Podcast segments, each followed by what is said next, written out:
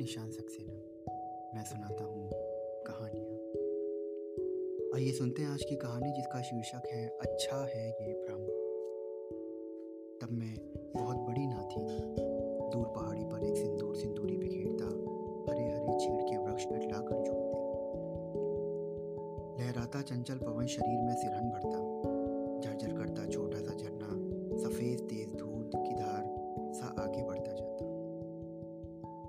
भी उसके साथ साथ ख्यालों में आगे और आगे बढ़ती जाती और सोचती ये झरना दूर मैदान में पहुंचकर कितना चंचल, इतना शोक नहीं रहेगा। शांत और गंभीर नदियाँ बन जाएगा और मैं नदी की धार पर बहती नौका में बैठकर आलोक जी के सिखाए हुए गीत गाऊँगी। उन्होंने कितने ही गीत सिखाए।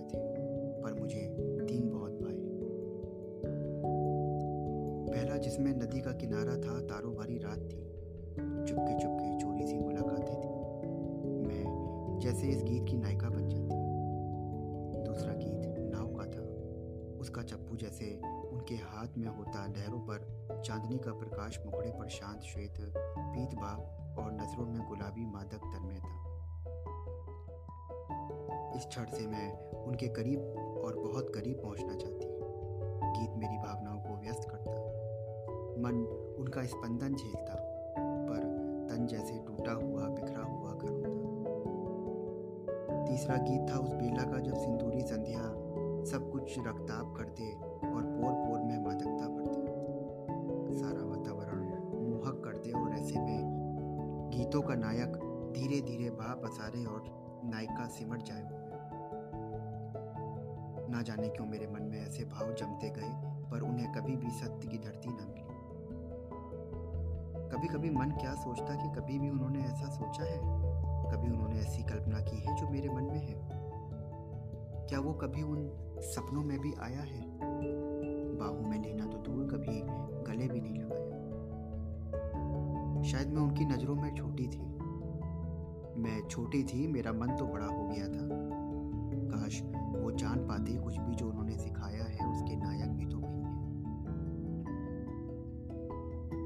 कोरे गीत जिनमें भावना ना ना प्रेरणा हो, ना भावना हो, वो कैसे गाए जा सकते हैं? इसलिए मैंने भावना से उन्हें प्रेरणा में भरा। उनका स्वर और मन में उनकी प्रतिमा बैठा ली। उन्हें पता भी ना चला कि मैं गाती हूँ उनके लिए और सीखती हूँ उनके लिए। मैं जब भी स्टेज पर जाती, मन ही मन उसी मूर्ति को प्रणाम करती, जिसकी लगन मेरे मन में बसी थी। मन जिसके लिए व्याकुल रहता, उसका स्पर्श से भी ना मिल पाता था मुझे। इसलिए जो तड़प और जो बेचैनी, जो बरकरारी मेरे सरों में उभरती, वो सराही जाती। आयोजन के बाद आलोक जी हमेशा ही मेरी पीठ थपथपाते और पास आकर धीरे से कहते रामी, तुमने तो कमाल कर दिया। संगीत की तुम सच्ची अधिकारिणी हो। मेरा तो बस नाम ही है। जो लोच, जो कंपन तुम्हारे स्वर में है, संगीत की वही जान है।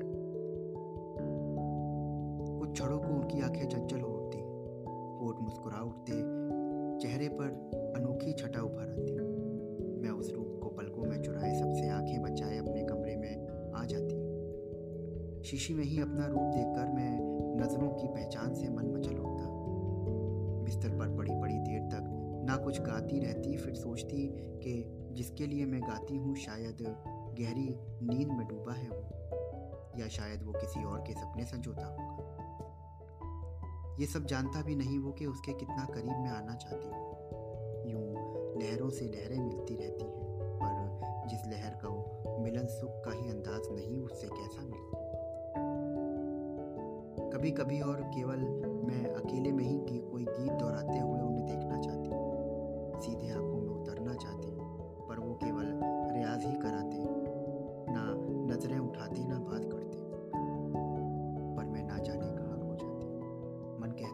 गीत बड़ा हो जाएगा। थोड़ा समय और ठहर जाता, पर कहीं गीत ना खत्म होते। स्वर थम जाता। और समय कभी ठहरा है जो ठहरता। वो चलने को तैयार होते तो मैं स्वयं ही उठकर अपना हाथ मिलाने के लिए बढ़ा देती। वो मिला लेते झिझकते से। उनकी झिझक से मैं अनजान ना थी। फिर भी मन मजबूर कर गया और करीबी पर हाथ अनायासी उठते बेकरार हो उन हाथों से मिलना चाहते जिनकी उंगलियाँ अक्सर तानपुरे पर रियाज करते हुए मुझे छू जाती, पर उतने से मुझे तृप्ति ना होती।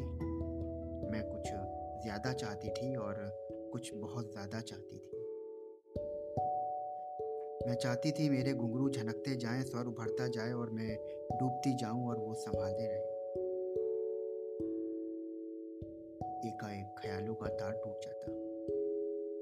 संगीत का रस रंग खत्म हो जाता और सब कुछ धुल जाता।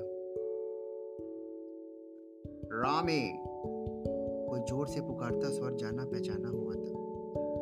आई, कहती हुई मैं भागती और हाथ में तानपुरा पकड़ते हुए आलोक जी कहते, रियाज नहीं करना, भजन तैयार करो। कल जलसा है और पहला इनाम तुम्हें ही मिलना चाहिए।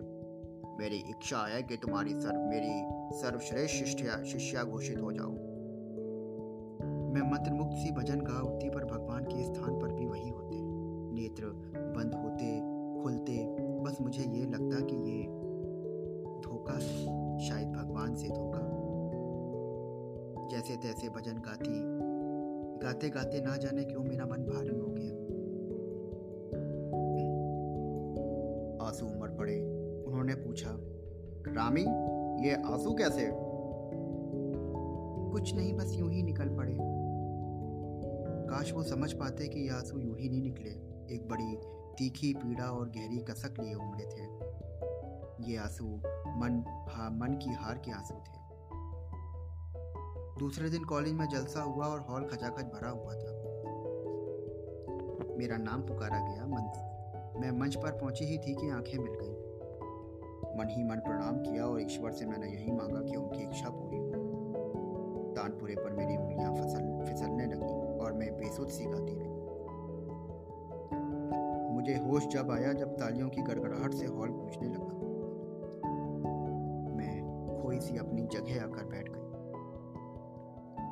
सभी ने एक से एक अच्छी चीज़ सुनाई पर पहला इनाम मुझे ही मिला। बहुतों ने आकर बधाई दी। मैं खुश थी कि मुझे बड़ा सा फूलों का गच्छा उठाए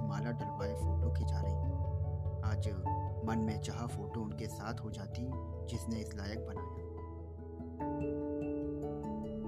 जब भीड़ छट गई तो सीधी मैं उनके कमरे में पहुँची।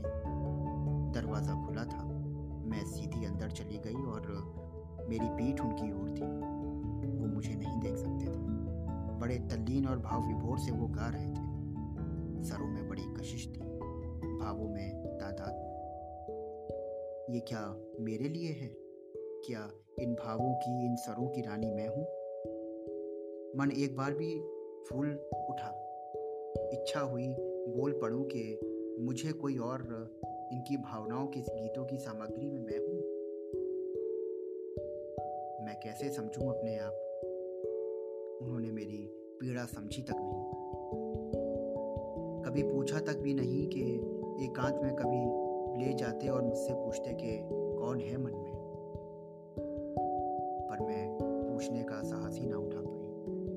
लौट पड़ी यही सोचते हुए कि सत्य को जानकर शायद मैं कहीं टूट ना जाऊँ। इसलिए अच्छा है ये भ्रम, और ये भ्रम मुझे स्वीकार है। तो दोस्तों, ये थी आज की कहानी। आशा करता हूँ आपको ये कहानी बहुत पसंद आई कल फिर मिलूँगा आपसे एक नई कहानी के साथ में। तो रोज़ हमारी ऐसे ही बढ़िया बढ़िया कहानी सुनने के लिए हमारे चैनल को फॉलो करिए, सब्सक्राइब करिए, और स्टार रेटिंग देना बिल्कुल मत भूलिए। मिलते हैं कल फिर एक नई कहानी के साथ में। शुक्रिया।